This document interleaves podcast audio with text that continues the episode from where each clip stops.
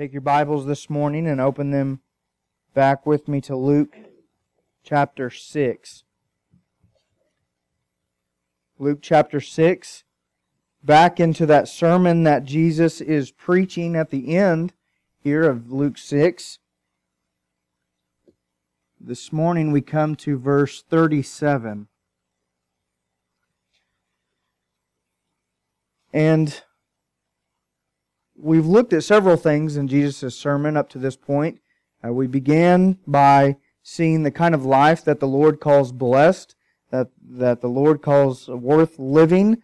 Um, it's a life that, if you remember, is given over to Christ. It's lived for Christ. We would use the language it's sold out for Christ. And Jesus says, The world may think if you live your life for me and in distinction from the world, the world may think that you're poor and hungry and, and broken and, and the world may even hate you, but Christ says that's the life that's blessed. That's the life that's that's worth living, just so you know. And then last week we noticed that he began to flesh that kind of life out. What does it mean to live for Christ? Well, it means in verses 27 through 36, how we engage the world is different. Mm. As Christians, we engage the world with a life of love and with distinction from the world and with a life that reflects Christ. That's how we engage unbelievers and engage the culture and society around us. Today, we come to the portion of Jesus' sermon that focuses on our relationship to one another as Christians.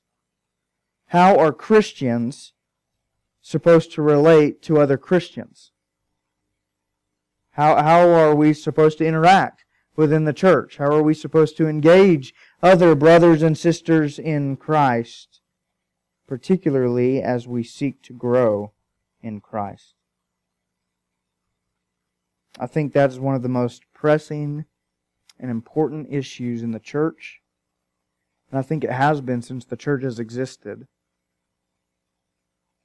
When you bring together such a broad group of imperfect people dealing with their imperfections, who are striving to pursue Christ together, we need to have governing principles in how we relate to one another. We need to have governing truths in how we are to strive for Christ likeness together. How we're to pursue godliness together.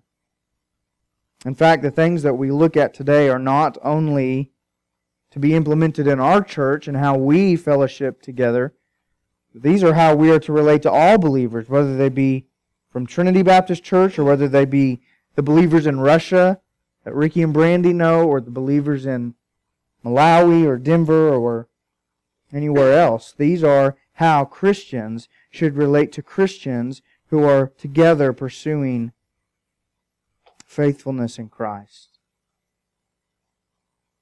Now, Jesus does have something to say about how Christians relate to each other. I hope you're thinking of the passage uh, in John chapter 13. Jesus says, Love is how you are to relate to one another. It should be what marks you out as Christians in, in your relationship. But if you flip over to John chapter 13, Jesus is even a little bit more specific. John chapter 13, verse 34 and verse 35, Jesus says, A new commandment I give to you, that you love one another, just as I have loved you. You also are to love one another. That, that's a high standard. Verse 35, Jesus says, By this all people will know that you are my disciples if you have love for one another. In the very basic, foundational way, Christians are to love each other in such a way that we reflect Christ to the world, that it is clear we belong to God. We've been changed by the gospel. We are influenced by Jesus, and that's who we follow after. That's who we belong to, and that is to be expressed by how we love one another. But the question is now, what exactly does that love look like? How, is that kind of love that Jesus talks about in John 13, how is that kind of love expressed to one another? What are the defining marks of that kind of love? That's, that's what we want to answer this morning. If we are to relate to one another in love, what does that love look like? And I want to be more specific because I think the, the passage is more specific. How do we relate to one another as we help each other grow in Christ? Not just striving together, which is true and, and should be true of the church, but as we help each other strive for Christ. How, how does that love look when we get involved with one another and help each other pursue Christ? That's what Christian fellowship really is. It is that pursuit in love of Christ likeness together. It's not just spending time with one another, it is helping one another grow in spiritual maturity. It is the very pursuit of Christ, of holiness, of godliness, of righteousness. And here's the truth whether we want to admit it or not, the truth is, if we are going to faithfully follow Christ, we need each other's help in doing that. None of us are, are designed by God, and the church was not designed by God to pursue Christ alone. Faithfulness to Scripture and faithfulness to Christ gets ex- exponentially more difficult when you try to do it on your own. Some of us know that by experience, don't we? We actually are designed to need each other's help to grow in Christ. It's why the writer of Hebrews will say, don't neglect to meet together. That's why Paul will write in, in most all of his epistles to churches unite together, strive together, side by side for the faith of the gospel, not ashamed in anything. Pursue unity and love and peace with one another and harmony together. It's because we need each other's help to grow in Christ. How are we to do that? What's that help look like? How are we to relate to one another in such, and honestly, in such delicate matters? Because when we begin to get involved with one another's life and all the complexities of one another's lives, isn't that delicate? Isn't that a sensitive act and a sensitive pursuit? Yes, it is. And so, how are we to do that? Christ lays out the guidelines in the passage this morning. He defines what our relationship should be to one another and what our responsibility should be to one another as we help each other grow in Christ and as we pursue the Lord together. These are the common, basic truths to help each other spur one another on to faithfulness.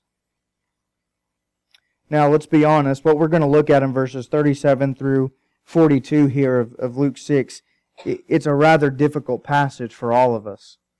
The things that Christ are, is going to lay out here, they're difficult for us on a, on a very personal level. These things that he's talking about here, just like with last week's passage, as we engage our enemies in the, in the world around us, the same is going to be true as we engage one another. These things are against our selfish, sinful flesh our fleshly desires, our, our fleshly impulses. They are sacrificial things. In fact, we can almost sum it up that way. How we relate to one another and how that love is expressed to one another is sacrificial. We give ourselves for one another. And I want to again just stress the importance that what we look at here, if you are a believer and you are called to be in the church of God, what we look at here, we must understand and we must practice and we must remember. Because these things are needed to help one another walk in grace and pursue Christ and be blameless. But they're not easy things, they're difficult. And so we look at this passage with humility. And we look at this passage with honest conviction and we look at this passage with correction, but we also look at it with motivation. We should have uh, an eagerness and a hope from this passage in, in helping one another grow in grace. That's, that's the kind of text we come to. That's the spirit of the passage, I believe. So let's look in Luke chapter 6, verse 37 at the words of our Lord as he's preaching these things to his disciples. After telling them again how to interact with the world, he turns his attention to their relationships together. And in verse 37, he says, Judge not, and you will not be judged. Condemn not, and you will not be condemned. Forgive, and you will be forgiven. Give, and it will be given to you. Good measure, pressed down, shaken together, running over, will be put into your lap. For with the measure you use, it will be measured back to you. He also told them a parable. Can a blind man lead a blind man? Will they not both fall into a pit? A disciple is not above his teacher, but everyone, when he is fully trained, will be like his teacher. Why do you see the speck that is in your brother's eye, but do not notice the log that is in your own eye? How can you say to your brother, Brother, let me take out the speck that is in your eye, when you yourself do not see the log that's in your own eye? You hypocrite! First take out the log of your own eye, and then you will see clearly to take out the speck that is in your brother's eye. There's really one main point to this passage in how we are to relate to one another in, in striving together for holiness and godliness and all those those things we're called to. The, the one point is that we are to love each other with mercy. There'll be a few sub points from that, a, a few um, f- points that Jesus gives fleshing that out, but the, the main point here is that we are to love one another with mercy. That's how we are to relate with each other. That's how that love that, that defines us and distincts us from the world, that's how that love is expressed. Mercy. Now, this passage, you, you probably know, is perhaps one of the most misquoted teachings of Jesus by believers and non-believers alike, right? It's, it's used as kind of a defense mechanism to ward off accountability or examination or challenges to holiness. I mean, people use this as kind of a, a coverall to say that you, you can't get into my life. You're not, this is my personal space and, and what I do is my business and you're not to be involved. That's how people have traditionally looked at this passage and, and taken it. That, that's how it's misquoted. The problem is that's not what Jesus is saying at all. The problem is that Jesus isn't giving this as a defense mechanism. He's showing us here the attitude, the truths, the principles of how believers are to relate with other believers, again, particularly as we are helping each other grow in the church and in Christ. And it makes sense. As the church is made up of diverse and imperfect people, we need such structure and guidelines as verse 37 and verse 38. Truth be told, and some of us have experienced this, left to our own, even as redeemed sinners, we are more likely to harm and hurt one another than help one another. And so Christ, knowing that, our Lord knowing that, gives us these instructions. We've seen what happens in churches today that don't follow the things given in verse 37 and 38, right? When they quit following the headship and lordship of Christ and begin following themselves, they splinter, don't they? They fall apart. They, they bicker. They argue. They're distracted. And so I want us to get a good understanding of these passages, these two verses rather, because this is how we are to relate to each other. This is the common instruction of our Lord that all of us are to abide by and submit to. And how we deal with one another. And how we love each other with mercy. Now, in verse 37 and verse 38, Jesus gives kind of four short, brief statements two negative and two positive. At the beginning of each of them, if you uh, have the English Standard Version and, and most other reputable versions, the beginning of them are uh, consisting of action commands followed by passive results. The first one Jesus gives in verse 37 is judge not. Now, this is where it's uh, mostly misquoted. People are quick to remember this teaching of Christ uh, so that they can try to ward off other people getting involved in their lives. So let's look at when Jesus says, Judge not in verse 37, let's talk about just a little bit what Jesus is not referring to. First, he's not referring to discernment. In fact, Scripture commands us to be a discerning kind of people. And in fact, in verses 39 through 42, Jesus shares parables that require discernment. You need to make sure you're not following a blind man. You need to make sure you're not being a hypocrite. These are acts of discernment. Paul tells us, and Christ tells us, discern the wolf in sheep's clothing that may be in your midst. Discernment's a gift of the Holy Spirit. So Christ, when he says judge not, is not referring to discernment. We're called to be a discerning people.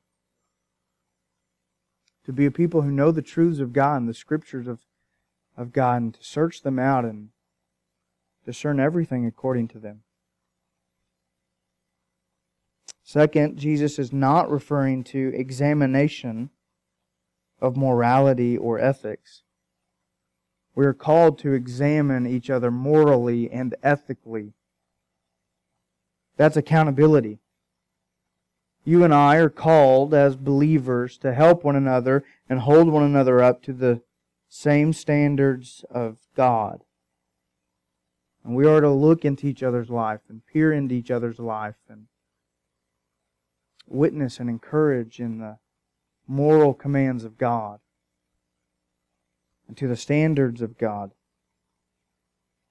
We'll see that later in the same sermon Jesus is preaching in verse 43 and 44 and 45 to determine whether we are good trees bearing good fruit or bad trees bearing bad fruit. Examination is important in the life of the church. Examination is important in the life of the believer if you want to grow in Christ likeness, if you want to mature in the faith, if you want to put off the old self and put on the new self and enjoy the abundant life of Christ, you need other brothers and sisters peering into your life and examining examining you. So Christ is not referring to here the examination of morality or ethics. And he is not referring to, thirdly, that determination that's needed to determine whether someone among us has spiritual life and or if they are growing in the faith. You and I are called to examine to see if someone is born again if they bear the fruit of walking with Christ, if they bear the fruit of a life changed by the gospel, otherwise, how would we ever know who to share the gospel with? We're called to examine and to determine whether someone is, as far as we can tell, a believer. And if they are a believer, are they growing? How tragic of a truth is it that people, let's say college students, for example, that's just where we're at as a church, could attend Trinity Baptist Church for four years, five years, even six years, and walk away not ever having grown in their faith. I encountered an individual in Oklahoma City who went to college at Southwestern in the 80s, attended Trinity Baptist Church, taught a Sunday school class at Trinity Baptist Church. And I'm I asked him, Where are you going to church now? He said, I haven't gone to church since I left Trinity when I graduated college. We are called to determine whether we are helping each other grow spiritually in, in Christian maturity. This judge not that Jesus is talking about in verse 37 doesn't negate our examining and peering into each other's lives and determining such important matters. Scripture, on the other hand, commands us to do such things. So, what is Jesus talking about when he says, judge not? Remember, he's talking about believers, brothers and sisters, and what he means is that we are not to have harsh and unfair assumptions of one another. You might say we are to give each other the benefit of the doubt as far as we're able to. We're not to be overly critical of one another. We're not to be casting a brother or a sister down in what I call unremovable judgment. That is nothing more than seeing yourself as superior over a brother or sister, right? We're to be discerning to one another and we're to be examining one another and we're to determine such things as spiritual faith and spiritual maturity in, in Christ, but we are not to be harsh and unfair towards one another. We're not to be belittling one another. I'm more mature than you are, or you don't have it all together. Truth is, none of us do. So we're not to have harsh and unfair assumptions with each other, uh, towards each other. Closely related to that, we're not to have uninformed opinions of each other. We're not to make judgment calls of one another based on false facts or misunderstandings or misguided focus or bias. That's, that's such a, a difficult truth for us, isn't it? If someone has wronged us in the past, it takes a lot of time for us typically to get over that bias toward them. Christ is saying, don't be biased towards one another. And don't see yourself as wise enough to make a judgment call on someone without knowing the truth of the matter. Thirdly, Jesus is referring to a judgment that dismisses each other, writes each other off.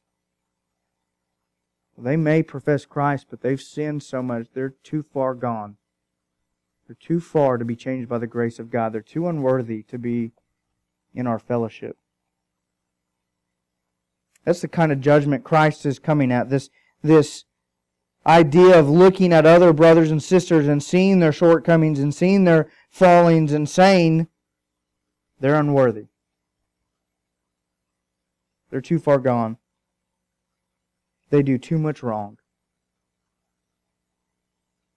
Church, that is hypocritical thinking. And that is thinking that's motivated and fueled by pride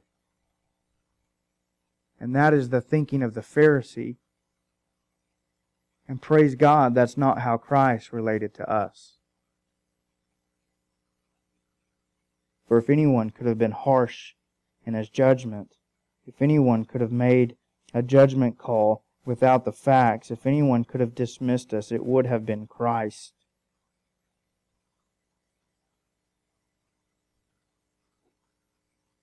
But that is not what Christ has done for us. And so that's not what we should do to each other. We are not to have harsh, critical attitudes towards one another. We're not to dismiss and write each other off. How many people have gone through churches across the centuries hurt by such attitudes? Jesus says in that verse, Judge not, and you will not be judged. That's not a reference to eternal judgment saying that if you don't judge someone here on earth, then you're not going to be judged by God. The only thing that exempts us from the judgment of God is Christ. So that's not what Jesus is talking about here. He's speaking very practically. If we are not judgmental towards others, then when we mess up, they're less likely to be judgmental towards us. It's actually rather simple. A common principle today. They recognize that you're not a judgmental individual. You're striving for unity and the faith in Christ just like everybody else, and they're more likely to extend help than judgment towards you. Very practical principle for the church. The same thing is seen in the other three things that Christ mentions here. If, if you're not condemning, you're less likely to be condemned by others. If you're quick to forgive, you're more likely to be forgiven by others. If you're quick to give, you're more likely to be given to. That's what Jesus is saying there. A good measure will be measured back to you. So we're not to be judgmental in that kind of a fashion. Secondly, he says we're not to condemn one another. It carries a sense of finality to it. It's, it's placing yourself as both judge and jury over an individual's life. It's trying to determine someone's final fate in life, condemning them. How often do we write people off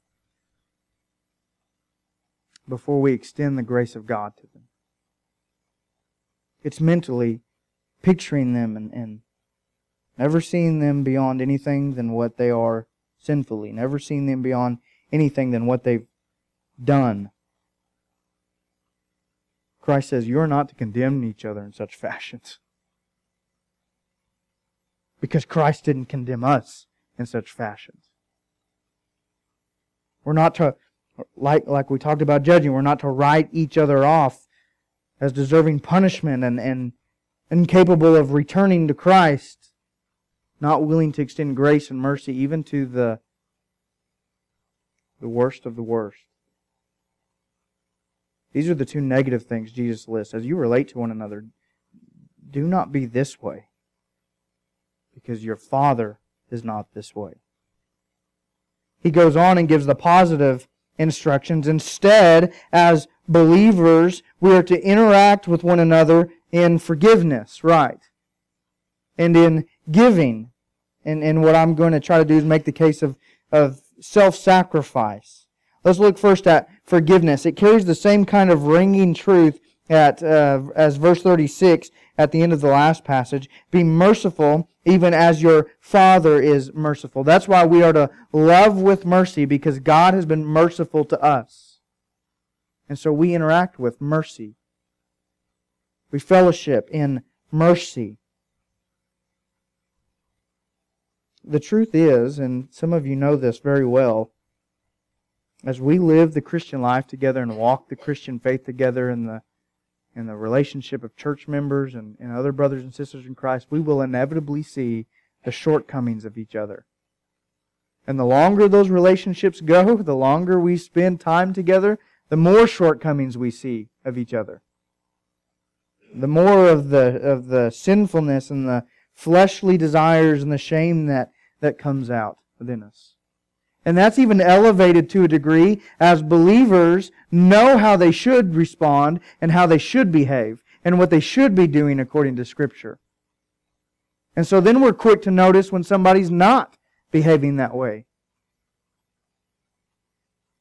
We're quick to notice when someone doesn't live up to the standards that we're all being taught. We're all listening to the same sermon.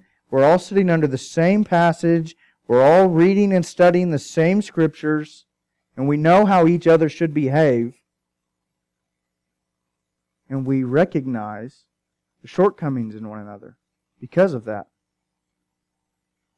That's part of the Christian relationship, and that's part of the design of the church of God. That's no surprise to God that we would witness each other's faults.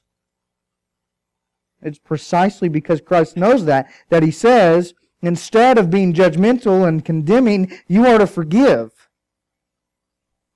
Instead of living in retaliation like the world, you're to live under the law of grace, the grace of God. The truth is, our brothers and sisters are usually the first to take notice when we make a mistake, right? My mother loves me very much. My grandmother loved me very much. And they were incredibly biased. I never did anything wrong in their eyes. But my brothers and sisters in Christ know how far I've fallen from grace. They may not know the full extent, but they know it. And we need each other with such knowledge of each other. We need each other not to look at each other with a condemning eye, but with forgiveness because that church reflects Christ. And reflecting Christ even to one another is our great need. To love one another as, as we are to love one another. According to John 13, that's reflecting Christ. We're, we're called to live together in grace with each other and, and with patience together and with compassion for one another, right? Are we called to live in encouragement with one another and live for the good and for the help of one another. Because as I've said before, I, want to say it again very clearly not one of us are found to be perfect. No matter how we appear in public and no matter how we relate to each other in front of one another, the truth is, the sobering truth is, not one of us have it all together. Not a single one of us know everything there is to know. Not a single one of us perfectly com- keep all the commands of Scripture. And every single one of us need the patience, grace, and forgiveness of our Lord displayed for us by our brothers and sisters in the faith. I want to say that again because that is the point that needs to sink deeply into our souls. Every single one of us need the patience, compassion, love, grace of our Lord displayed for us by our brothers and sisters in Christ.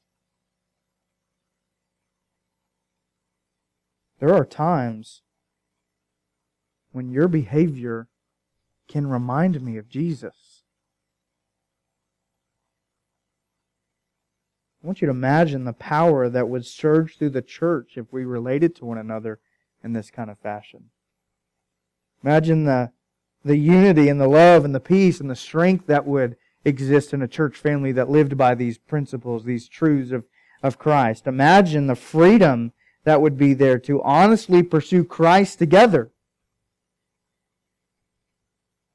As forgiveness is reciprocated among us. Secondly, or, or fourthly, sorry, verse 38 there, Jesus says not only to forgive, but to give. And certainly that means helping each other with our resources in times of need, right? If, if you're in a moment in life where you are in great need, and I have the resources to help you, as a brother and sister in Christ, I should help you.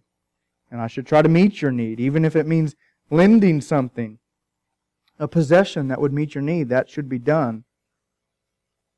But I think the greatest way we can give to help each other is to give ourselves. That, that's our greatest need. My money may help you for a time, or my possessions may help you for a time, but we need each other to give ourselves to each other, to live in self sacrifice for each other as we live the Christian life together, as we relate to one another, and as we pursue Christ's likeness, we not only need forgiveness and grace, but we need help and accountability, right? In other words, I need you to get involved in my life, as difficult and delicate as it may be. When you unite together in faith with Christ, we are being commissioned to give ourselves to the help of our brothers and sisters. That's edification. That's iron sharpening iron. That's the life of the church. That's what you sign up for when you come to Christ. Church, that is sacrificial love, isn't it? It's a willingness, but it's also a practice to get into the mess of life together and to get into the hurts of life together. To help one another overcome sin. How pleasant of a practice is that? One of my greatest heartaches in ministry is sitting down with someone and talking about their sin. Because I feel like the biggest hypocrite in the world. And I know that the choices they make that are opposite of God only harm them. It's not a pleasant act to help one another overcome sin. It's not pleasant to get in the mess of someone's sin in their life, but for brothers and sisters, we need each other to sacrifice, to help us overcome sin. We need each other to keep the faith. If you see a brother and a sister walking away from God, their faith dwindling,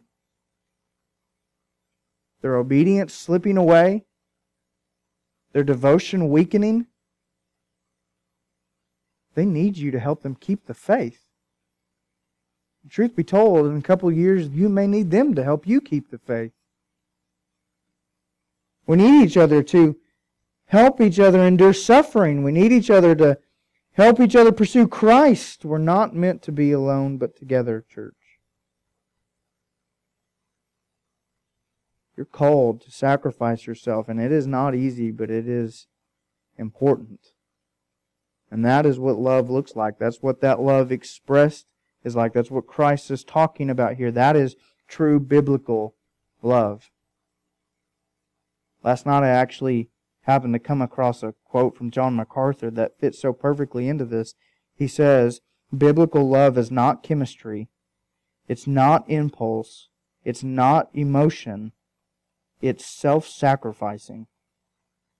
And when you love like that, and when I love like that, the church will be like Christ. And the world will know that we belong to God. That, that's what we're talking about here. When we say that how we're relating to one another should be love with mercy, we talk about sacrificial love, self sacrificial love that extends mercy. Peter says, Lord, how many times am I supposed to forgive? Over and over and over and over. Be merciful as your heavenly Father is merciful. And I'll just be honest with you, such love like this will eliminate most of the problems that take place within churches today, won't it? Because love like this eliminates pride. And, and love like this eliminates the thought of ownership within the church. And love like this eliminates division. Instead, it fosters hope and it fosters faith and it fosters strength. And that is the design of the body of Christ. You and I, we're supposed to live in the same unity as the Trinity, as brothers and sisters. And let me tell you, that is accomplished with, with what Christ is saying here. Judge not, condemn not, but forgive and give yourself to one another. That's the good measure Christ talks about at the end of verse 38 there. That, that's the good measure that will be given back to you. When you give yourself for the sake of others, you will find others will be more likely to give themselves for your sake when you need it. And Jesus uses a, tr- uh, a truth here, a, a picture truth here, that would have been very vivid in his time. It's a picture of purchasing and collecting grain. And the one who would sell the grain would take a, a measuring jar or bucket or container and he would fill it up to a certain point, and then he would shake it together and, and twist it in this turning motion so all the grain would settle in the container that he was using to measure. Then he would add more grain to the container to a certain point, and then he'd begin to pack it down with his hands to make it tight, and then he'd add more grain and continue on until the grain was overflowing. And then it was common practice to pick up the measuring container and kind of gird up your robe and drape your robe over it and carry it in case any of it spilled over because it was overflowing. It's the same picture Christ is saying here. The, these things are the good measure, and those are the that's the good measure that's going to be put into your lap in abundance, overflowing for you. You can imagine the reciprocating love in a church if we were a people who forgave and sacrificed for each other abundance would be repaid to us in love and in unity and compassion.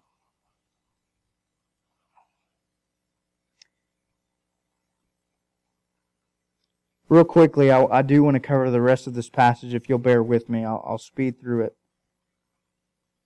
Because that's the main point of how we are to relate to one another love with mercy. But how does that flesh out, even of itself? How do we give ourselves to each other? How do we not judge and not condemn, but live lives of sacrifice for each other? And that's what's in the parables that Jesus is sharing here. Number one, we're to, we're to lead each other in truth. If you want to give yourself for the church, if you want to give yourself for brothers and sisters in Christ, you need to lead them in truth and not in your opinions. It's, it's such a, tragic and subtle poison in the church today where people want to counsel and help one another through life by mixing the world's advice with the words of Christ or mixing their opinions and their thoughts with the words of Christ, and that is fruitless. Jesus says that's like a blind man leading a blind man. You're both going to fall into a pit. Such an, uh, another vivid picture for the people sitting around Christ at this time because in the countrysides of where Jesus is at, they often dug pits and cisterns looking for water. The, the land was littered with pits and holes. It was dangerous to travel outside of a road. How much more dangerous would it be if you're blind trying to travel? But there will inevitably become come a time when you will help lead someone in the Christian faith within the church. They will need your advice. They will need your clarity. God will enable you and give you the grace to help apply certain passages to their lives, and they will need you in some way or another to lead them through various circumstances. That is why it is so vitally important that we all know Scripture,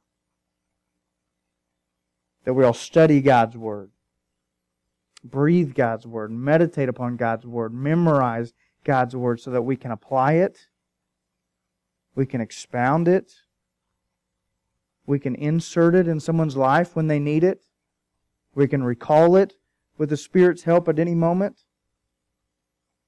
If you're going to give yourself for a brother and sister, you need to be prepared to share the truth of God with them and not your thoughts and opinions.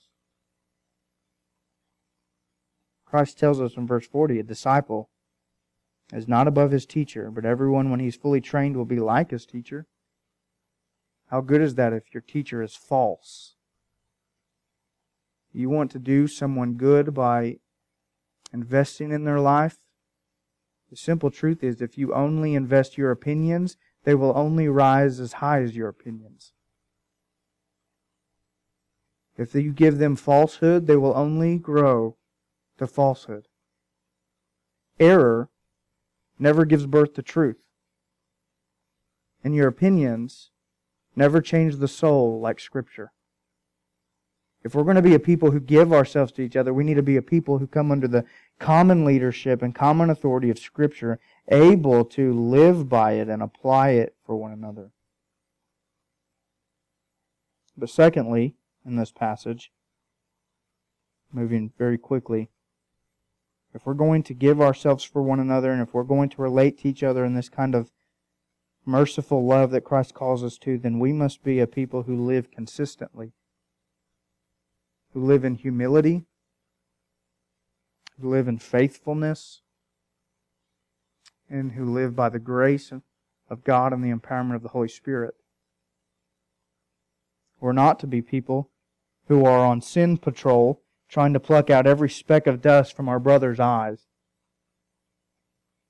We're supposed to be striving together.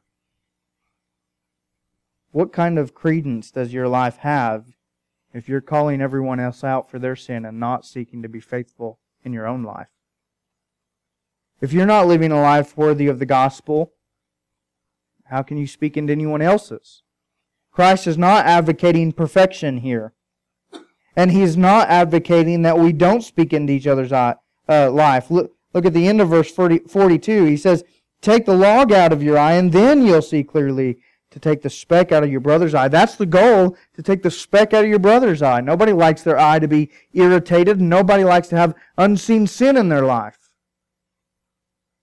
But if you're going to do that, Christ says, if you're going to give yourself, and if you're going to love each other, and if you're going to help each other grow in the truths of Scripture, then you also have to live a life consistent with the truths of Scripture. You have to be striving to be faithful to Christ. And let me let me just say that's that's the key word, striving, right? You don't have to be perfect to speak in someone else's life. But you have to be open and honest.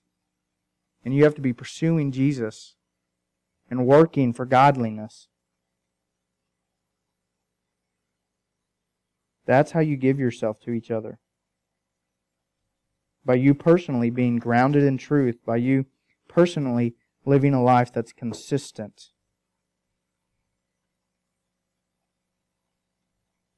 I want to wrap up by saying that we live this way before one another because this is the life that reflects Christ in the church. We can talk about morality, and, and we should at times, and we can talk about the ethics of certain things, and we should at times, but it all comes down to the simple fact that you and I must reflect Christ in our lives if we are professing Christ in our lives. And that's a tall order, right? But that is the order nonetheless. We are to live a life changed and influenced by Christ and by His gospel because that is the life that Christ lived for us. All of these things that Jesus calls us to and, and the way that we relate to our brothers and sisters is the exact way and things that Christ did to relate to us. Not judging, not condemning, instead forgiving, sacrificing yourself. Jesus is the one who did all of that perfectly for you and for me, for your brother in Christ and for your sister in Christ. And how arrogant of a thought is it if we write off somebody whom Christ has forgiven? If we condemn someone whom Christ is sanctifying? If we dismiss someone whom Jesus would not have us dismiss? None of this means we lower the standard by any means. None of this means that we ignore, negate, neglect sin or unrighteousness or immorality. No. It means that we take each other by the hand and we help each other through the struggles of this life pursuing Christ together. That's the Christian relationship. That's having love for one another. It's not letting each other run rampant in rebellion to Christ. It's helping each other reflect Christ, whom himself said in John chapter 3, I, I did not come to condemn the world, but to save it. Acts 10, John, 1 John 1, Colossians 1, he talks about his reason for coming was to forgive. John 10, Matthew 20, talks about his reason for coming was to give himself for his sheep, laying down his life for his sheep.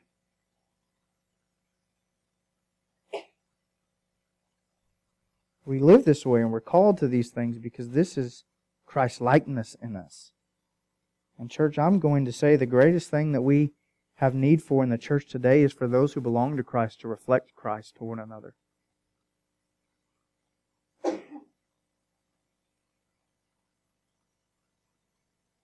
I don't know if you've gone through any personal tragedies. I'm sure you have at some point in life. And if you were a believer at the time, I would venture to say that your greatest encouragement was when somebody did reflect Christ to you when they encouraged you with the scriptures, when they were gracious to you, when they were honest with you, but nonetheless compassionate towards you. I was there last year with, with depression. My greatest need was not a blind man leading me. I needed someone to clarify Scripture for me while my mind was clouded.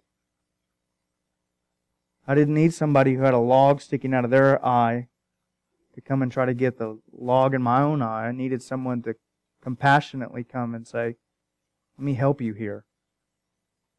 I, I needed this love. I needed this forgiveness. I needed this sacrifice. And praise God that many of you were willing to give it. But are you willing to give it for one another? That's the question. Are you willing to reflect Christ to each other no matter the cost? because that's the calling. So thankful that there is therefore now no condemnation for those who are in Christ Jesus. So let us be the last to condemn one another. Thankful that Christ took our judgment for us. Let us not be quick to throw each other back under judgment. So thankful that the, the cosmic king of the universe was willing to forgive my treason Shouldn't we be quick to forgive each other? Praise God that Christ sacrificed himself for us. Shouldn't we be doing the same? The person sitting in this room that belongs to Christ in faith is the very person that your Lord, whom you love so dearly, gave his life for.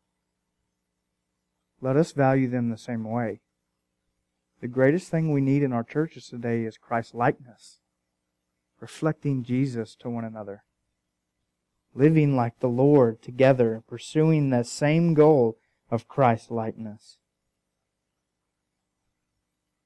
I typically end this every sermon the same way, saying, This may not be true for you because you may not be a believer. And let me end this sermon this morning by saying this may not be true for you because you may not be a believer. You may not reflect Christ because you don't know Christ. You may be judgmental and you may condemn others because you don't know forgiveness and you don't know sacrifice. You simply must be honest with yourself. Is my attitude one of judgment towards everybody else? Or does my heart reflect that Christ has been working in me? And that I'm becoming more like my Savior? Maybe you genuinely are a believer, and this is just one of those areas you genuinely struggle with. Maybe today is the day of apologizing to others. Maybe today is the day of repentance. Maybe today is the day of coming before the Lord and being honest and saying, I need you to work yourself within me in these matters. I need to lay aside my hypocritical, judgmental relation to other believers. None of us are perfect. We all get it wrong from time to time. Lord, I need more of your mercy. I need more of your grace and more of your forgiveness, more of your sacrifice. Lord, I need to know the truth of your word so that when somebody needs counsel or advice or help, I'm not a blind man trying to lead them. Lord, I need to do away with my ungodly habits and my sin so that I can clearly see to help others grow in Christ. This is a difficult passage. It's a highly applicable passage, but nonetheless difficult for us when we begin to internalize it and examine ourselves according to it. But, church, this is a passage worth fighting for. If we want to excel together in Christ, this is a passage worth fighting for. Father, I thank you for your word. As we do every week, because in it we know of you, in it we know what you would have us to do and what you would expect of us, God. In your word, we know the truth, and in your word, we can be corrected. It's profitable for teaching and correction and training, that we could be competent. We thank you even for, for difficult passages, God. We can talk a big game and we can agree with you and we can say, yeah, don't judge and yeah, don't don't try to take the speck out of a brother's eye when you've got a log in yours. We, we totally get it and agree with it, God, but we just don't practice it a lot.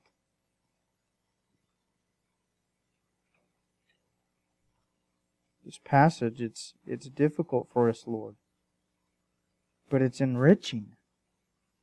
These truths are what provides for abundant joy together and, and harmony and purity with one another, Lord. So we ask you, help us to live by these things. Help us to relate to one another in such love. Help us to know your truths. To help others with your truth. Help us to put away sin, to help others put away sin, God. Help us to give ourselves as you gave yourself for us. Help us to have hearts that reflect that you dwell there with us. Help us to live lives that reflect the indwelling of your Spirit. And Lord, thank you for not condemning us, for not judging us the moment that we have transgressed you, but providing in your great patience, providing repentance and faith. You are the perfect example of not ignoring sin, but yet extending mercy. Help us, Lord, to follow your example. Work among our hearts, Lord. Let us be a people of repentance and let us be a people striving for these things. And if there be any unbeliever among us this morning, O God, maybe today they would have their hearts pierced by you your Spirit would weigh heavy upon them to open their eyes to the truth that they need to lay aside their pride, their reputation, lay it all out before you in confession and come to you in faith. We pray you are glorified in the reading and opening of your word this morning. In Jesus' name we pray. Amen.